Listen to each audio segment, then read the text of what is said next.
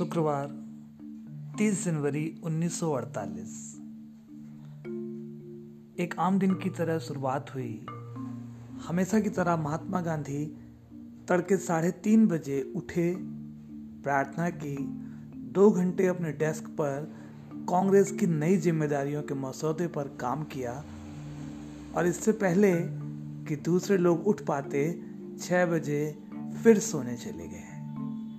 जी हाँ हम बात कर रहे हैं महात्मा गांधी की पुण्यतिथि पर। कैसे बीता था महात्मा गांधी का वो आखिरी दिन? काम करने के दौरान वो अपने सहयोगियों, आभा और मनु का बनाया नींबू और शहद का गर्म पेय और मीठा नींबू पानी पीते रहे।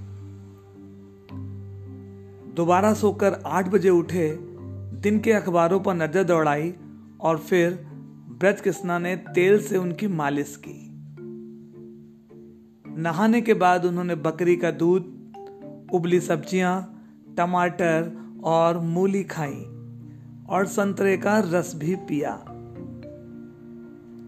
शहर के दूसरे कोने में पुरानी दिल्ली रेलवे स्टेशन के वेटिंग रूम में नाथुराम गोडसे, नारायण आप्टे और विष्णु करकरे अब भी गहरी नींद में सो रहे थे।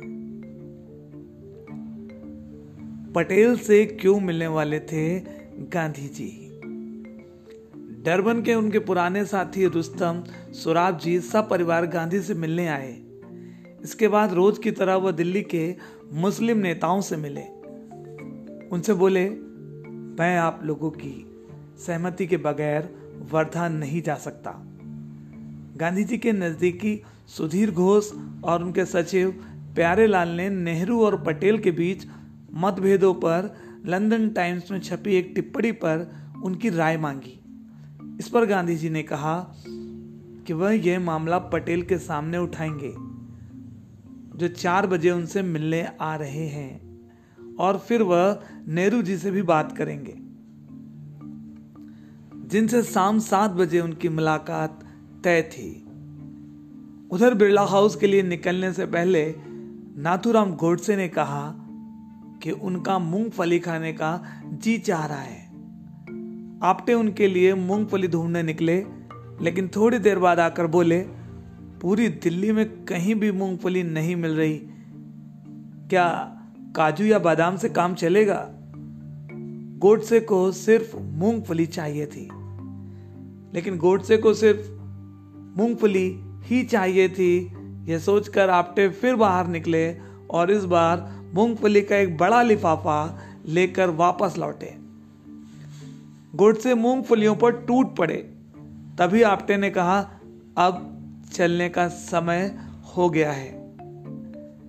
चार बजे वल्लभ भाई पटेल अपनी पुत्री मनीबेन के साथ गांधी जी से मिलने पहुँचे और प्रार्थना के समय, यानी शाम पाँच बजे के बाद तक उनसे मंत्रणा करते रहे। सवा चार बजे गोडसे और उनके साथियों ने कनाट पैलेस के लिए एक तांगा किया। वहाँ से फिर उन्होंने दूसरा तांगा किया और बिरला हाउस से 200 गज पहले उतर गए। उधर पटेल के साथ बातचीत के दौरान गांधी चरखा चलाते रहे और आभा का परोसा, शाम का खाना, बकरी का दूध, कच्ची गाजर उबली सब्ज़ियाँ और तीन संतरे खाते रहे। आभा को मालूम था कि गांधी को प्रार्थना सभा में देरी से पहुँचना बिल्कुल पसंद नहीं था। वो परेशान हुई, पटेल को टोकने की उनकी हिम्मत नहीं हुई और आखिरकार वो भारत के लौह पुरुष जो थे। उनकी यह भी हिम्मत नहीं हुई कि वो गांधी को याद दिला सकें कि उन्हें देर हो रही है। जब सभा के लिए निकले गांधी। बहरहाल, उन्होंने गांधी की जेब घड़ी उठाई और धीरे से हिलाकर गांधी को याद दिलाने की कोशिश की कि उन्हें देर हो रही है।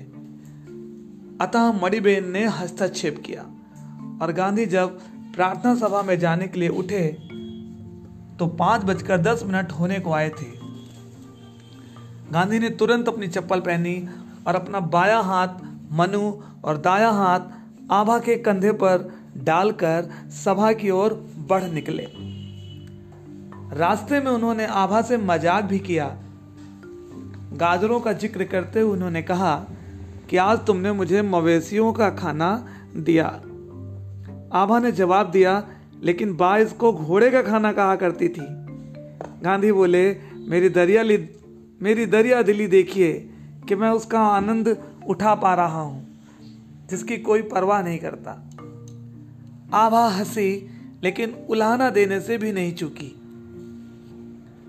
आज आपकी घड़ी सोच रही होगी कि किसको नजरअंदाज किया जा रहा है। गुडसे ने मनु को धक्का दिया और गांधी बोले, मैं अपनी घड़ी की तरफ़ क्यों देखूँ? फिर गांधी गंभीर हो गए। तुम्हारी वजह से मुझे दस मिनट की देरी हो गई है। नर्स का यह कर्तव्य होता है कि वह अपना काम करे। चाहे वहाँ ईश्वर भी क्यों ना मौजूद हो। प्रार्थना सभा में एक मिनट की देरी से भी मुझे चिढ़ है। यह बात करते करते गांधी प्रार्थना स्थल तक पहुँच चुके थे। दोनों बालिकाओं के कंधों से हाथ हटाकर गांधी ने लोगों के अभिभावक अभिवादन के जवाब में उन्हें जोड़ लिया। बाई तरफ़ से नाथुराम गोड से उनकी तरफ़ झुका और मनु को लगा कि वो गांधी के पैर छूने की कोशिश कर रहा है। आभा ने चिढ़कर कहा कि उन्हें पहले ही देर हो चुकी है, उनके रास्ते में व्यवधान न उत्पन्न किया जाए। लेकिन गोडसे ने मनु को धक्का दिया और उनके हाथ से माला और पुस्तक नीचे गिर गई। वह उन्हें उठाने के लिए नीचे झुकी, तभी गोडसे ने पिस्टल निकाल ली और एक के बाद एक, तीन गोलियाँ गांधी जी के सीने और पेट में उतार दी। उनके मुँह से निकला, राम राम, और उनका जीवन हीन शरीर नीचे की तरफ़ गिरने लगा।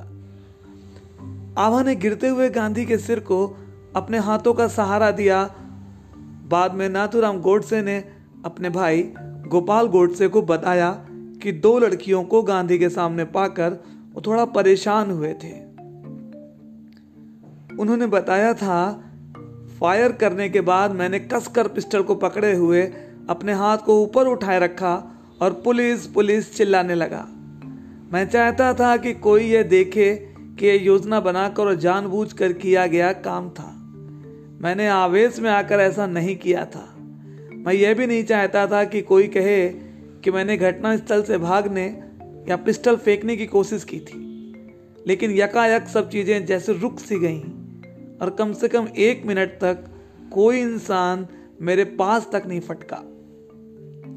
नाथुराम को जैसे ही पकड़ा गया, वहाँ मौजूद माली रघुनाथ ने अपने खुरपे से नाथुराम के सिर पर वार किया, जिससे उनके सिर से खून निकलने लगा।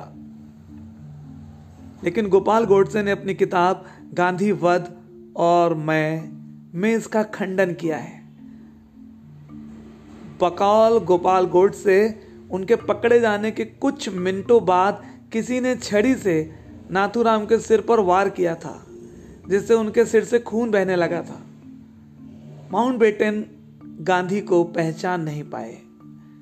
गांधी की हत्या के कुछ मिनटों के भीतर वायसराय लॉर्ड माउंट बेटन वहाँ पहुँच गए।